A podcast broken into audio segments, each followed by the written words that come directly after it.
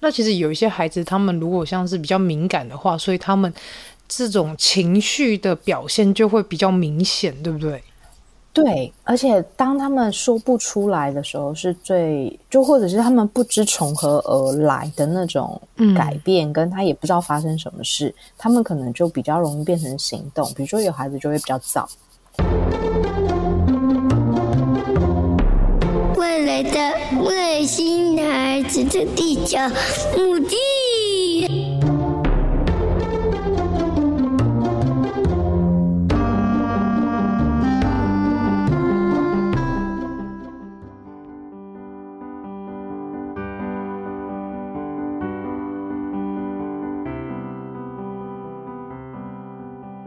大家好，欢迎大家收听本周的《外星孩子地球日记》，我是地球妈妈，今天要来跟大家聊聊有关于心理生病的这件事。那今天呢，地球妈妈非常开心邀请到了一位智商心理师。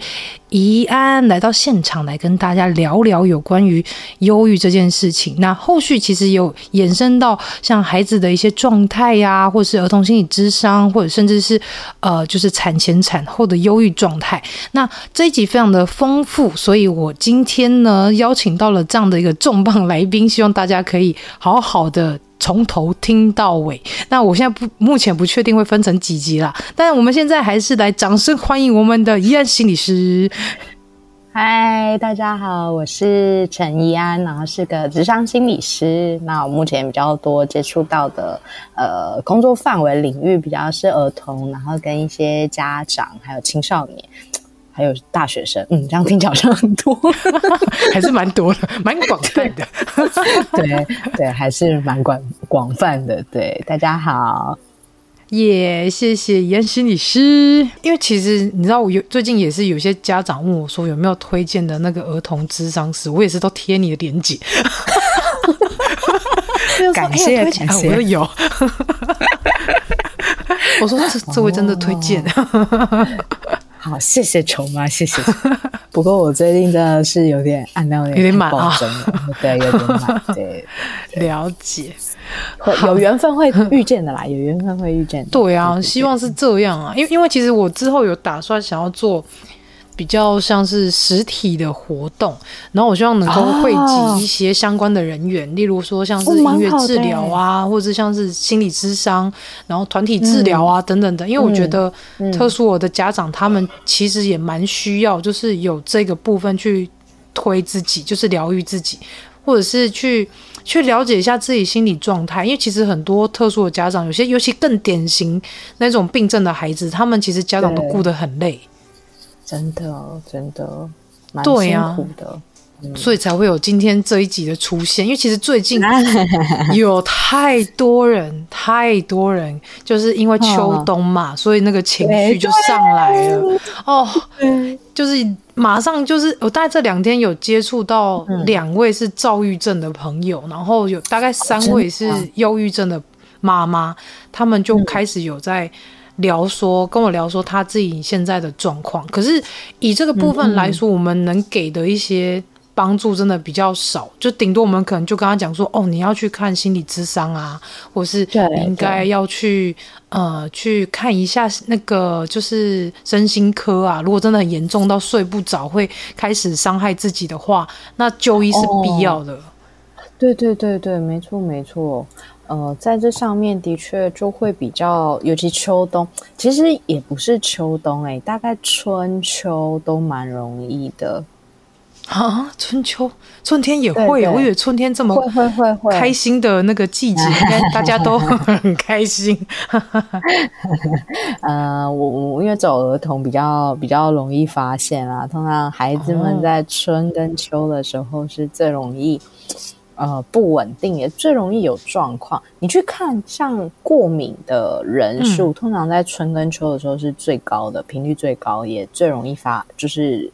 过敏病牙就是牙牙起来，对对对对对对对对，对，有诶、欸，真的对。所以通常在那个嗯春跟秋，就是这两个要交替的季节的时候的转变，因为这时候其实你要归类。夏天归类，冬天都比较不是那么呃明确，不是那么明确，对，对对不是那么明确嘛。所以在这时候，嗯、其实对所有人的身体来说，其实都会在做一个转换。那通常这种转换的时候，嗯、尤其是孩子，如果他们稍微比较敏感的话，他们通常会比较浮躁一点。其实、嗯、那个浮躁是他身体也在不舒服。因为我们家的就是又过敏，然后又有就是泛自闭的特质。好，那我大概说一下我们家 Elton 的状况，因为他基本上是在就是换季的时候，就是例如说在春天、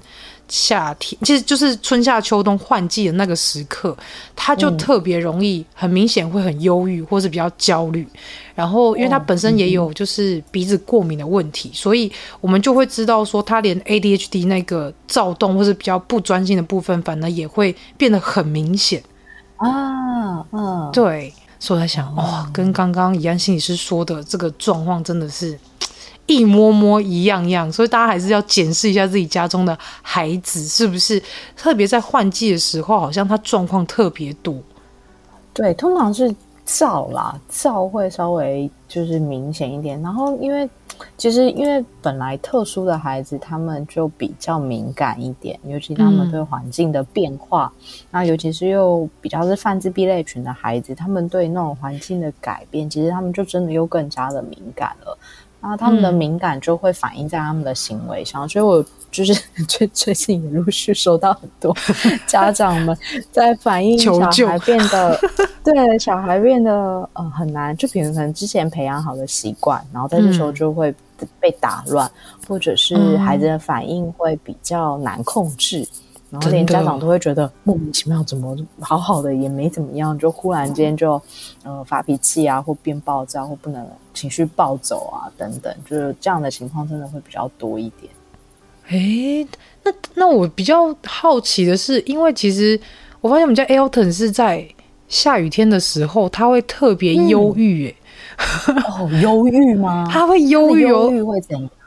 他就是会哭，不不由自主的哭出来。像前阵子天气不是突然变化很大，突然变冷，然后下雨了，然后老师就有反映给我，听说他突然就是呃，有一天在第三节课的时候，他就哭出来说他想找妈妈，然后哭了半节课。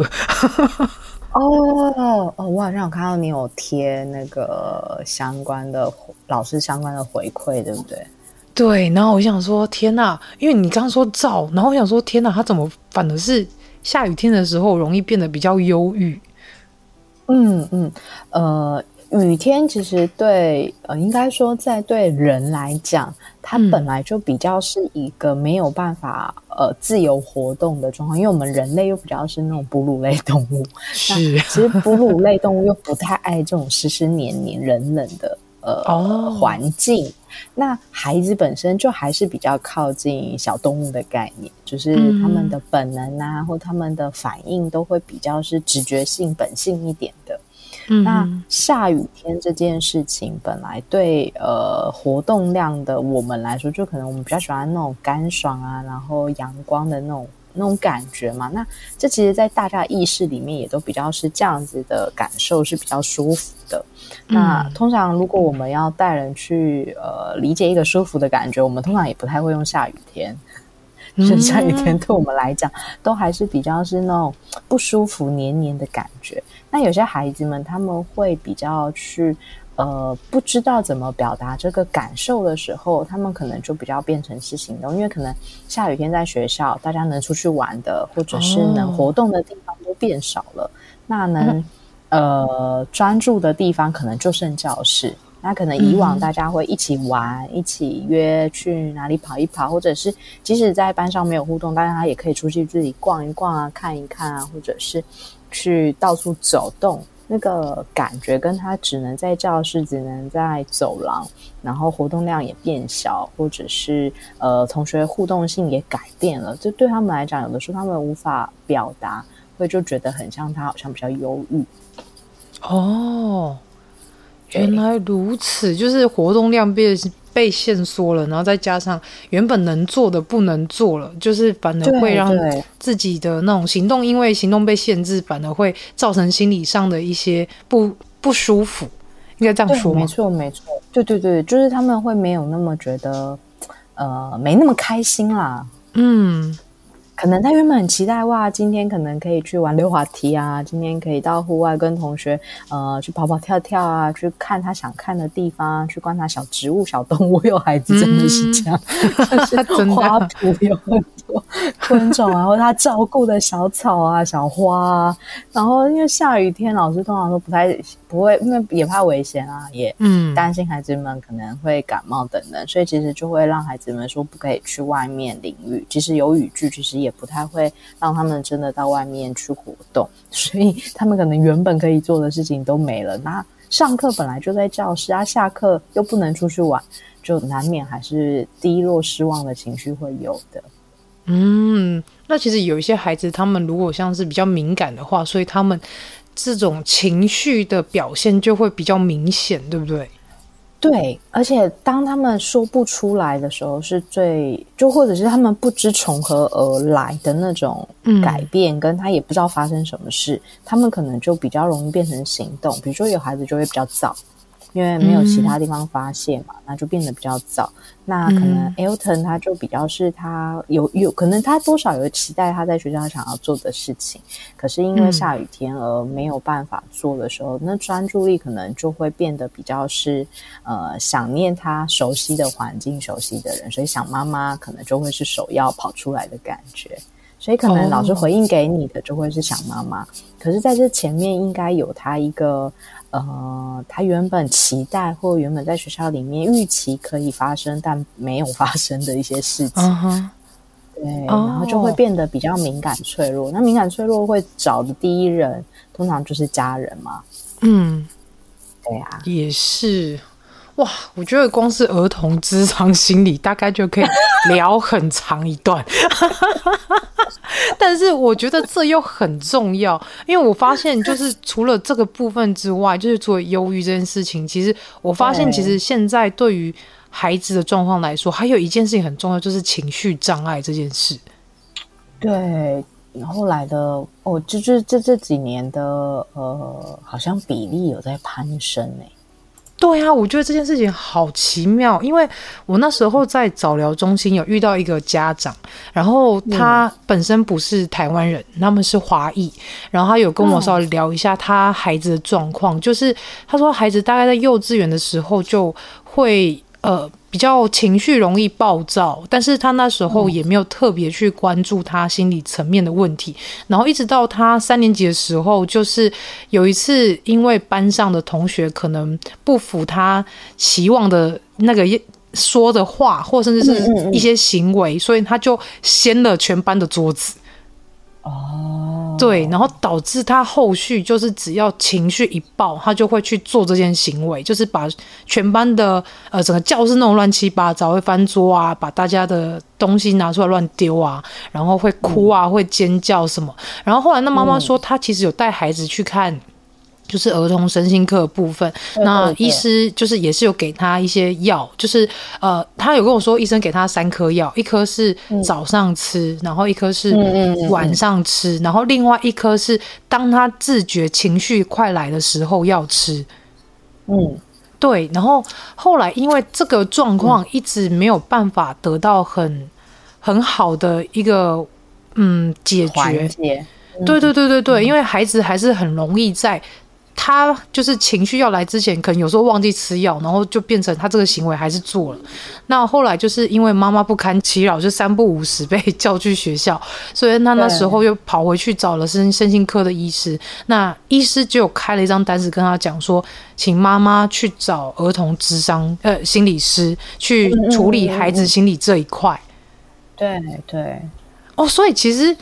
这样听起来，身心科跟智商心理这个部分，它其实是可以 combine 在一起的吗？还是说它其实也是可以分开成两个部分？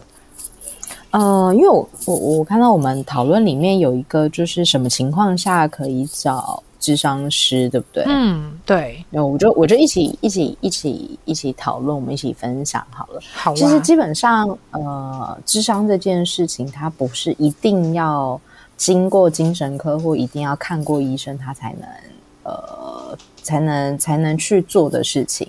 呃，嗯、通常我我们啦，我们学智商的，我们的期待是，如果你可以比较有一个安全诉说的地方，或者是对你来说，嗯，你有稳定良好的关系，那基本上你，因为我们人生本来就有很多的困难跟困扰，嗯、那如果在你的生活中，你都还能够稍微调试，那个调试是，当你遇见困扰的时候，你。不会觉得好像你必须一个人承受、一个人消化、一个人解决，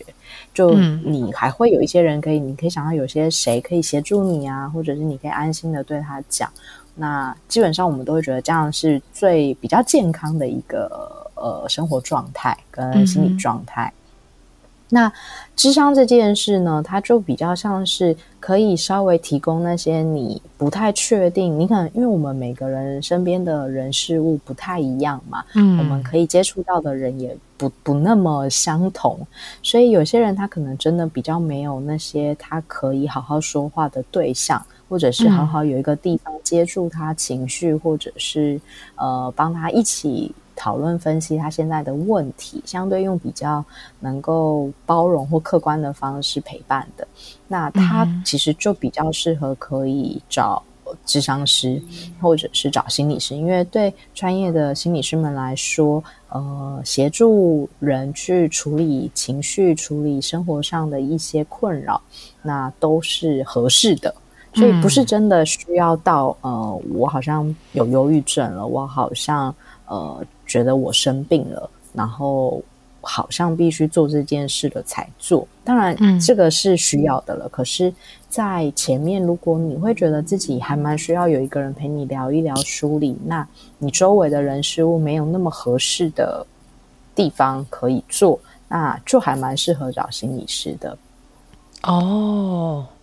对，所以就是在。嗯，如果说我们现在状况是，我觉得心里有点不太舒服，心里有点生病了，然后有点忧郁，嗯、然后我想要找一个人，就是聊聊我现在的状况，那就是可以去找智商师来去，呃，就是去把内心的一些话给说出来，是这样吗？对对对对对，没没错没错没错，哦，就比较像这样的感，他他其实我们。蛮期待的状态是，它是用来一个做保健的一个 保健，我、哦、懂了，对对，心理保健，对对对对对。因为就是像我们一般，如果感冒的话，我们也会去看医生嘛。那其实就是心理生病了，就是等同于说我心里现在感冒了，我也需要去看医生，其实或是看像心理师去了解我的病症在哪里，我到底忧郁在哪里，我到底难过的点在哪里，就是也还是要去找出那个源头出来，然后同时有一个人在旁边帮你梳理这些情绪，然后帮你找出到底这个问题可能是从哪边出来的，那你应该要在。怎么样做会更好？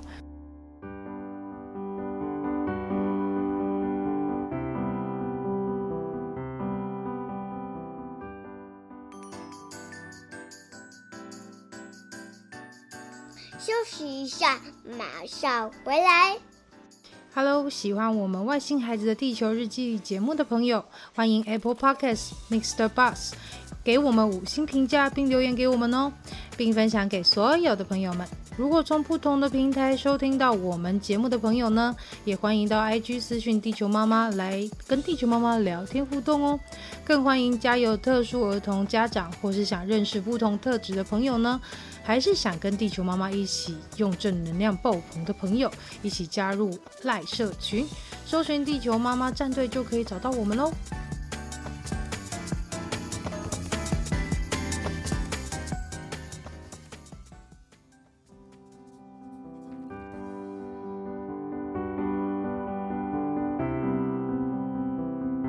对对对对，没错没错，它比较像这样的概念啦。嗯，那呃，我们的期待也是，呃，如果大家可以从平常的时候就慢慢去梳理这些情绪，其实它就比较不会累积。嗯，对，那就也比较能够预防成为呃变成忧郁症或者是比较严重的一些精神状态。嗯哼，呃，就是它是能够去协助的啦。哦，因为其实有有那个听众问我说，找心理咨商师，嗯、那不是就是跟我聊聊天而已吗？就是他们好像不太懂那个概念是什么，所以我觉得很需要透过专业的人士来跟我们说说心理咨商这件事，它到底的那个执行的一个流程是什么，而而不是我们知道的，这就是一个很很 rough 的概念，就是哦，只是陪我聊聊天而已，然后付很多的钱。嗯、对，我觉得还是很多人会去误解这个部分。呃、对。我觉得的确对很多人来说，好像坐下来讲话这件事情，好像我们平常都会做啊。我也可以跟任何人说话，我也可以去呃呃去去去跟医生讲啊，跟周围的朋友讲啊。好像嗯讲一讲，好像就这样。我去跟心理师讲有不一样吗？嗯，就是会有蛮多人有这种，就是嗯，为什么我要付钱，然后去说可能我就会跟别朋友说的话哦。但我觉得在这里的一个概念的不一样，呃，不见得是所有心理师都这种认为的啦。然后，那当然，心理它有更专业的一个层面，它会是在协助一些，嗯，可能在过往有一些创伤经验，或者是他的呃生活中真的陷入一个比较困境的时候，那他可能也比较没有办法用一般的说话就能够。嗯，处理的，或者是从这样的过程里面，就是只是聊聊天的这种概念去解决。嗯，对。那当然，咨商里面有很多的呃技术，有很多的呃专业，会用各种不一样的方式去协助心理的修复跟创伤的修补。那这个就比较。呃，虽然一样是说话，但是说话的力量跟程度就不太一样了。嗯，就蛮像手术刀的，就是你在心里的的伤啊，那可能要做手术，只是平常一般人可能没有办法看见的一些症结点或你期待处理的事情。嗯，那心理师就蛮像那个心理的呃手术师的。就是帮你去，呃，在哪个地方，他可能需要切开清理，然后再缝合。那哪些地方，那我们可以，你你不知道这里生病了，那我们可能会带你去看。哦，你看这里其实有发炎的现象了，有需要再处理，需要它被拿出来讨论、拿出来治疗的地方了。这样子就比较像这样子，可能会比较好理解啦。哦，可是如果像这样的话，如果有些人他就是。会去逃避他内心的那个创伤，那这样的话，就是在智商师这边会怎么样去去做？就是可能去怎么样去引导他们把这些创伤给说出来。嗯，其实逃避这件事很有趣。嗯，真的，应该说，对，应该说，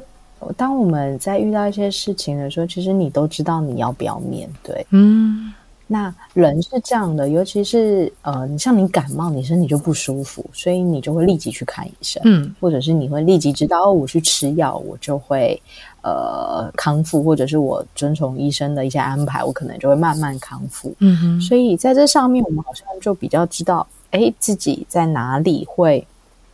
需要被帮忙，但心理这件事情，它比较。呃，不一样的就会是因为他看不见，嗯，他没有你立即的感受，你会觉得我好像平常也是这样的生活，嗯，所以他第一就是难发现，就是对。你不太确定自己现在需不需要，那你也不知道这样的呃程度是不是要看医生，哦，还是我过几天就好了？对。对对，这个很难拿捏，对，对，很难拿捏，这个真的不太是一般。大家通常都不会觉得自己需要啦，嗯，那这也是我们还蛮常遇到的。那通常都是你周围的人觉得你需要啊，然后当事人自己觉得我不需要。对，因为还是有太多的那个框架，就会觉得说，啊，我去看心理咨商，还是我去看身心科，好像就是我是精神病，或者我是神经病的那个状况。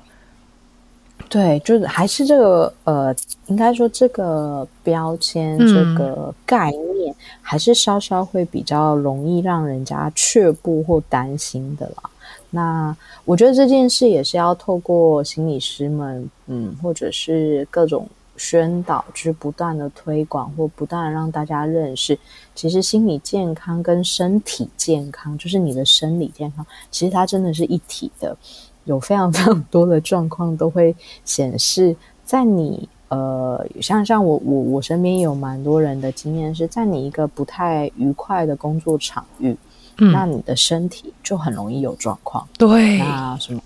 胃痛啊，或者是肺啊，然后心脏啊，就是等等，就是身体会有很多的不舒服。但也有很多的时候，你会发现，当你换了一个环境，嗯、好像这些状态就没有，就改善了，所以你根本就不用看医生，很很奇妙。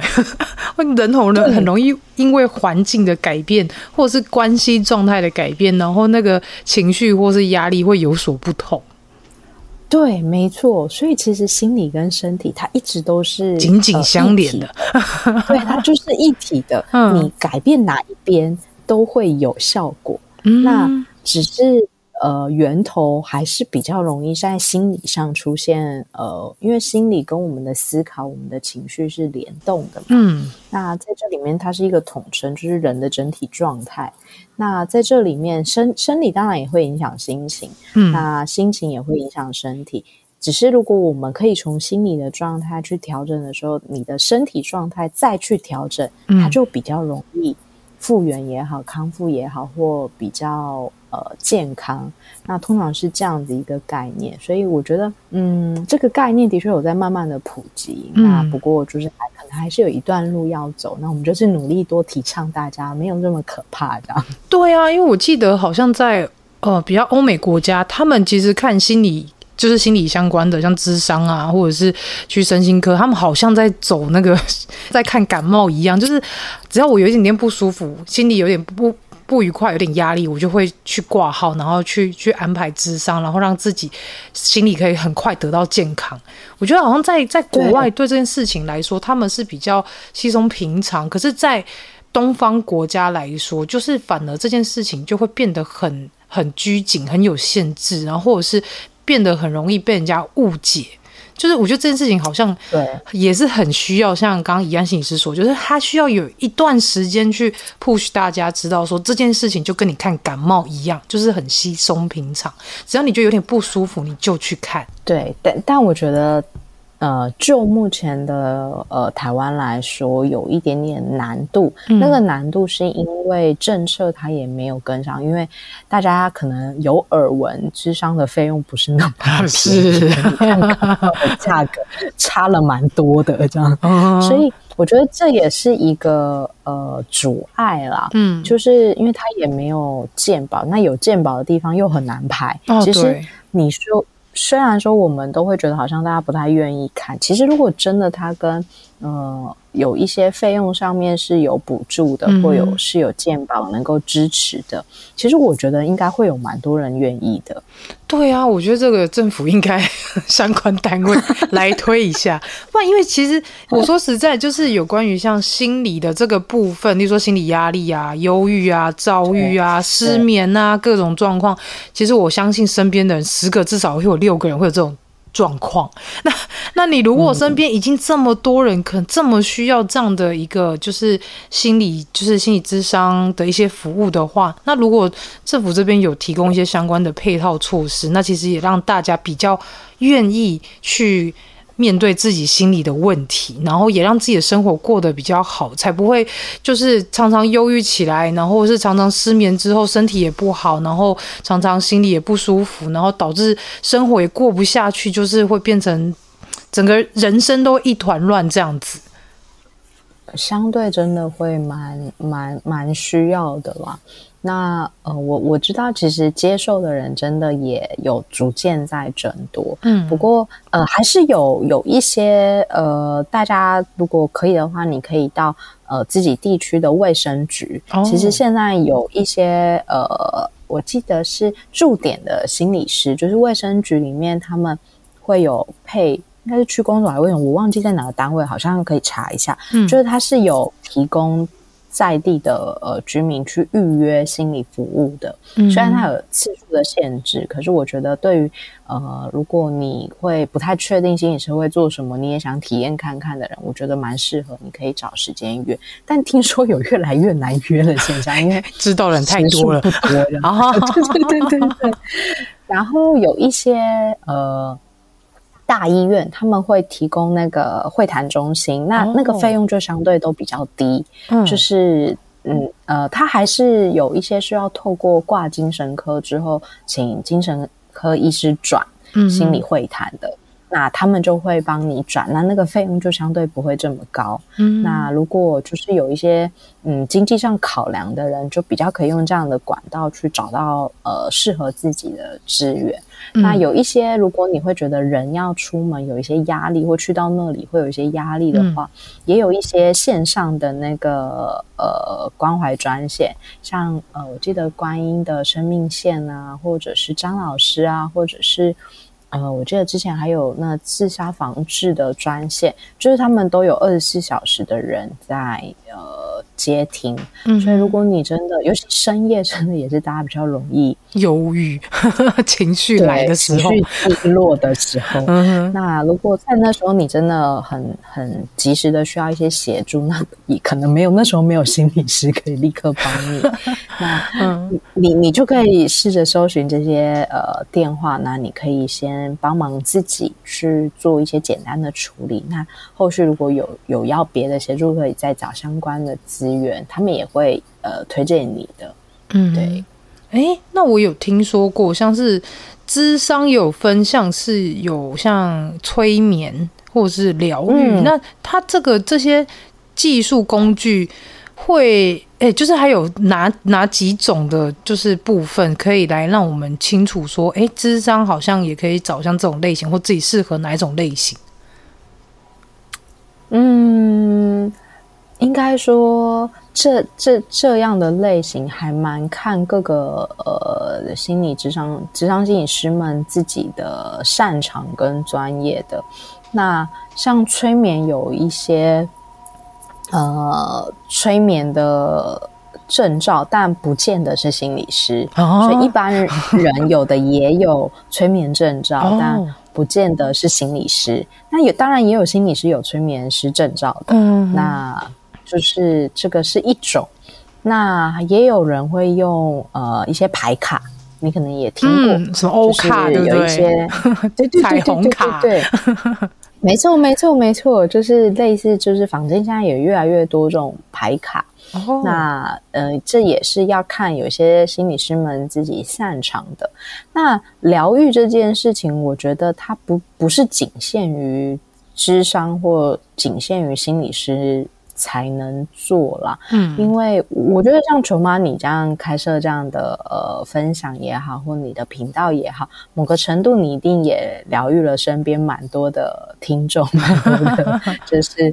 呃会会收听的人或会收看的人，嗯，所以我一直觉得疗愈这件事不是仅限于谁才能做什么事情，嗯，那也就像有些会用水晶，有些人会用家族治疗，有些人会用。嗯，家族排列啊，婚姻治疗、伴侣治疗，嗯，呃，种种，其实它的种类也非常非常的多，也有专攻生涯的，嗯，就是比如说生涯规划的，然后，嗯，有一些像我就自己比较是擅长儿童嘛，嗯。那有一些就儿童也还会有细分，比如说什么游戏治疗啊，或者是儿童的行为治疗啊，就是这类的。那这就会有在各个的区别跟细分。那就是比较看，如果要找心理师，那你可以去看一下心理师们比较擅长。那有些心理师可能比较擅长同志议题，嗯，有些心理师比较擅长呃呃，可能是多元的文化讨论的。那有些可能比较擅长呃新著名的。那就是各式都有，嗯，那这也就是要看，呃，因为通常你在找心理师的时候，你会稍微去了解一下心理师擅长使用的工具也好，或者是擅长的领域也好，所以要说细分的话，好像也没有办法说的全，嗯，对，就是要靠大家上网去查一下，有哪一些你很有兴趣的，或者是你觉得哪一些对你来说是比较有帮助的，就变大家要去 Google 一下。对，或者是说你自己如果比较喜欢用什么方式来协助自己，那你可以去找类似的呃相关的资讯，因为我知道有些人可能比较喜欢用，比如说想体验催眠，或对催眠感兴趣，或你觉得催眠好像可以协助你比较呃，你比较喜欢用这样的方式去呃了解自己，嗯，那你可能就可以搜寻一下，诶，会催眠的呃心理师啊，或者有催眠证照的人，那你就可以去看一下，去比较一下，去呃看呃去收集一下资讯了。那有一些就比较喜欢排卡，他可能比较害怕一直对话的那个过程。有些人比较容易，哦、那他就会觉得，哎，那用排卡我好像也有一点点，就是他可以陪我去呃看出我的一些状态。那有一个排卡的协助，我也更好去知道我要说什么。那有一些就会呃可能期待是有一些辅助工具的。那当然也还有像沙游。沙游像成人沙游，对对，成沙游也有用在成人，对，就是它比较是，然后也有什么音乐治疗啊、舞蹈治疗啊、绘画、戏剧治疗，对不对？哎，对对，戏剧治疗，对对对对，没错没错。那这有些都会有蛮呃蛮系统性的一些呃呃培训跟专业的，那所以在这里面，他就会用各种不同的方式来协助我们。呃，认识自己或了解自己的心理健康，所以其实这蛮难界定说只有什么，因为有越来越多。对耶，我发现真的越来越多，因为我还有听说，就是还有什么植物园艺治疗，这也是一种。啊、对对，园艺治疗，我觉得好酷哦！对对对，就是现在就是治疗它的部分变得很多元，然后不仅仅是只是像一般像这样智商的对话，它可能还有带入很多我们听就是。日常所见的什么，像刚我们心理师说的，有像戏剧啊、音乐啊、艺术啊，然后也有像是呃一些比较反反正我就听起来，其实它的种类非常的多，但就是看大家比较偏好哪一种，然后再去替自己安排自己喜欢的那一种智商方式，然后也去从中去寻找适合自己的一个智商心理师这样子。对对对对，没错没错。那有有一些人，因为其实呃，智商这件事、疗愈这件事情，它不单单只有个人。如果你有时候会担心一个人呃要去谈比较有压力，那也有一些有是团体的，团体的呃团体治疗，那也都会是心理师在带领。那有有的时候，一群人的力量也不会小于这样一对一的呃对话。所以我，我我觉得蛮多是可以去呃帮自己看一下，因为我知道有一些地方就会有一些妈妈的支持团体，嗯，那有一些特殊儿童，他们也会有特殊儿童家长的呃家长团体，嗯，那这些都会是蛮能够，有些里面就会聘心理师去帮呃家长呃做一些呃。团体的呃，智商也好，或团体的活动也好，然后协助家长这样子。嗯，因为刚刚就是怡安在讲，就是有关于团体治疗，让我想到有时候看一些欧美的电影，假如说今天可能是要戒酒或是戒烟，然后是不是一群人 围在一起，然后开始自我介绍完说，哎，为什么我今天要来参加这个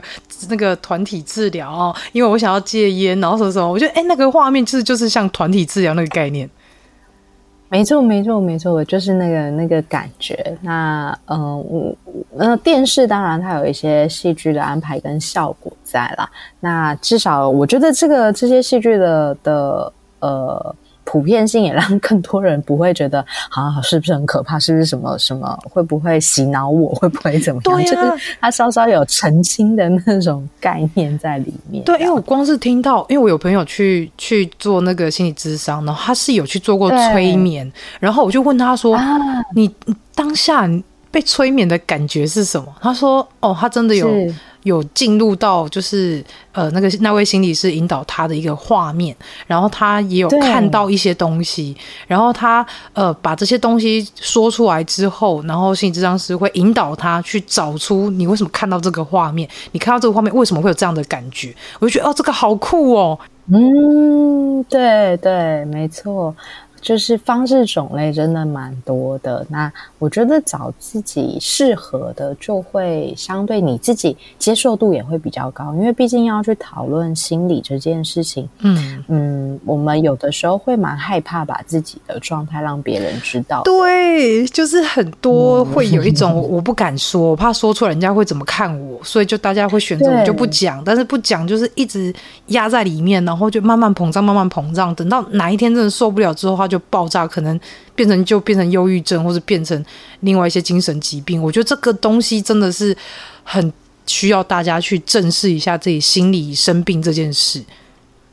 对，没错，就是嗯，我们都会觉得哦，这是可能只是我呃心情不好，可能就这件事，嗯、或者是啊，我就自己消化消化就好了。嗯嗯，就其实蛮多人会，但这也不是坏事，只是。呃，我觉得那个辨识真的蛮重要的。那到底什么时候需要去呃寻求协助了？我觉得一个是，如果有一件事情已经反复让你呃低落超过两周以上，超过两周哦。对，超过两周以上，那呃，两周以上你都还是这个状态的时候，其实呃，你需要协助的可能性就比较大。嗯，就是可能时不时想到这件事情会想哭，然后会觉得心情很低落，然后再来是嗯、呃，可能会开始失眠，或是嗜睡，吃不下，或是会一直想要一直吃东西，就是像有那种比较极端的状态，就可能需要。真的要去找一下，就是心理咨商，或者是再进阶一点。你如果真的好像已经对生活已经失去希望，很想要去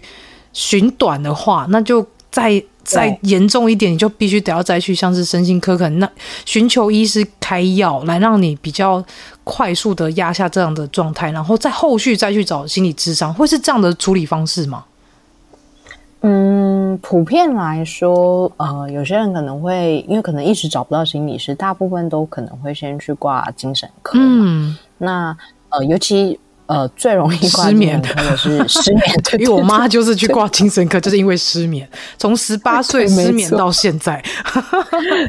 对，没错，没错，没错。所以最容易的一个是失眠嘛。嗯，那呃。有的时候，我们可能会觉得药物会立刻解决我的问题，比如说，哦，我就睡不着，我就吃一颗，我就睡着了。嗯，但是那个睡不着的前面，有可能有很多需要被解决的情绪或被处理的一些事件。嗯，那可能他一直都没有被处理的时候，那可能就必须靠药物外力的方式，让你呃进入到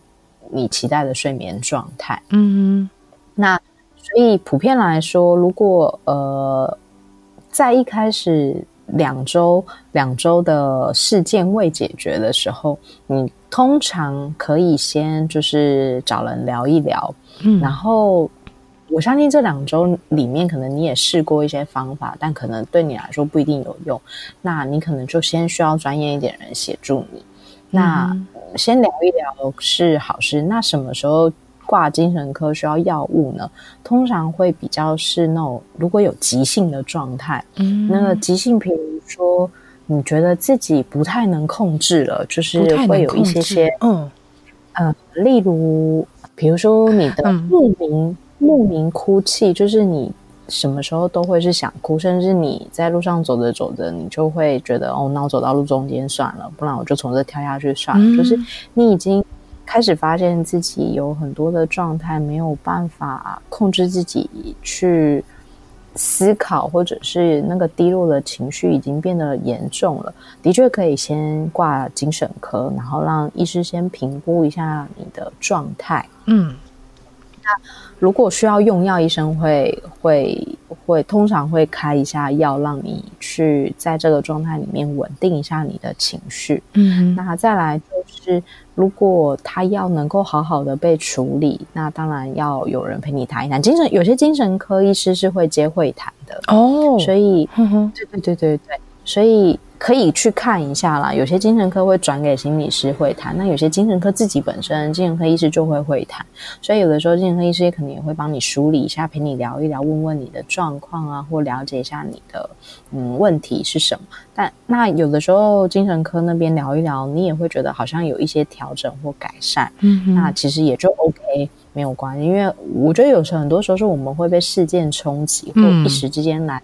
压力，嗯，那如果你会很害怕，呃，会不会看心理医师或者看心理师就有什么样的的标签的话，我觉得先挂精神科，然后稍微去简单评估一下自己的状态，我觉得是蛮好的。嗯，就是最起码你先了解自己现在需要什么的协助，那。如果还是一直觉得，比如说，嗯、呃，聊完了，那你还是没有改善很多，你可能还需要，还是很烦恼，还是有很多低落的情绪在，很需要有人去说话。那我觉得可能找个心理师对你来说就是一个接下来的需要做的事情。嗯哼，对。那我觉得这大概就是一个一个。一个步骤吗？我觉得也不是一定要先从哪边开始了，就是自己比较能接受从哪里开始就从哪里开始，就是先看看自己从最前头发现自己有点不对劲，就是赶快去找。人聊聊，然后发现找人聊聊之后，发现好像还是没有办法解决内心那种忧郁或者焦虑的话，那赶快再去找心理咨商师。那至少不要让事情就是自己的身心严重到说已经没有办法控制的地步，就是让自己尽快的找到那个原因，找到那个嗯、呃、最一开始可能已经快感冒的那个状态的时候，赶快去就医，这样才是。可以比较好去控制整个病情的状态。嗯，相对来说，我们应该可以理解成更了解自己发生什么事情。嗯，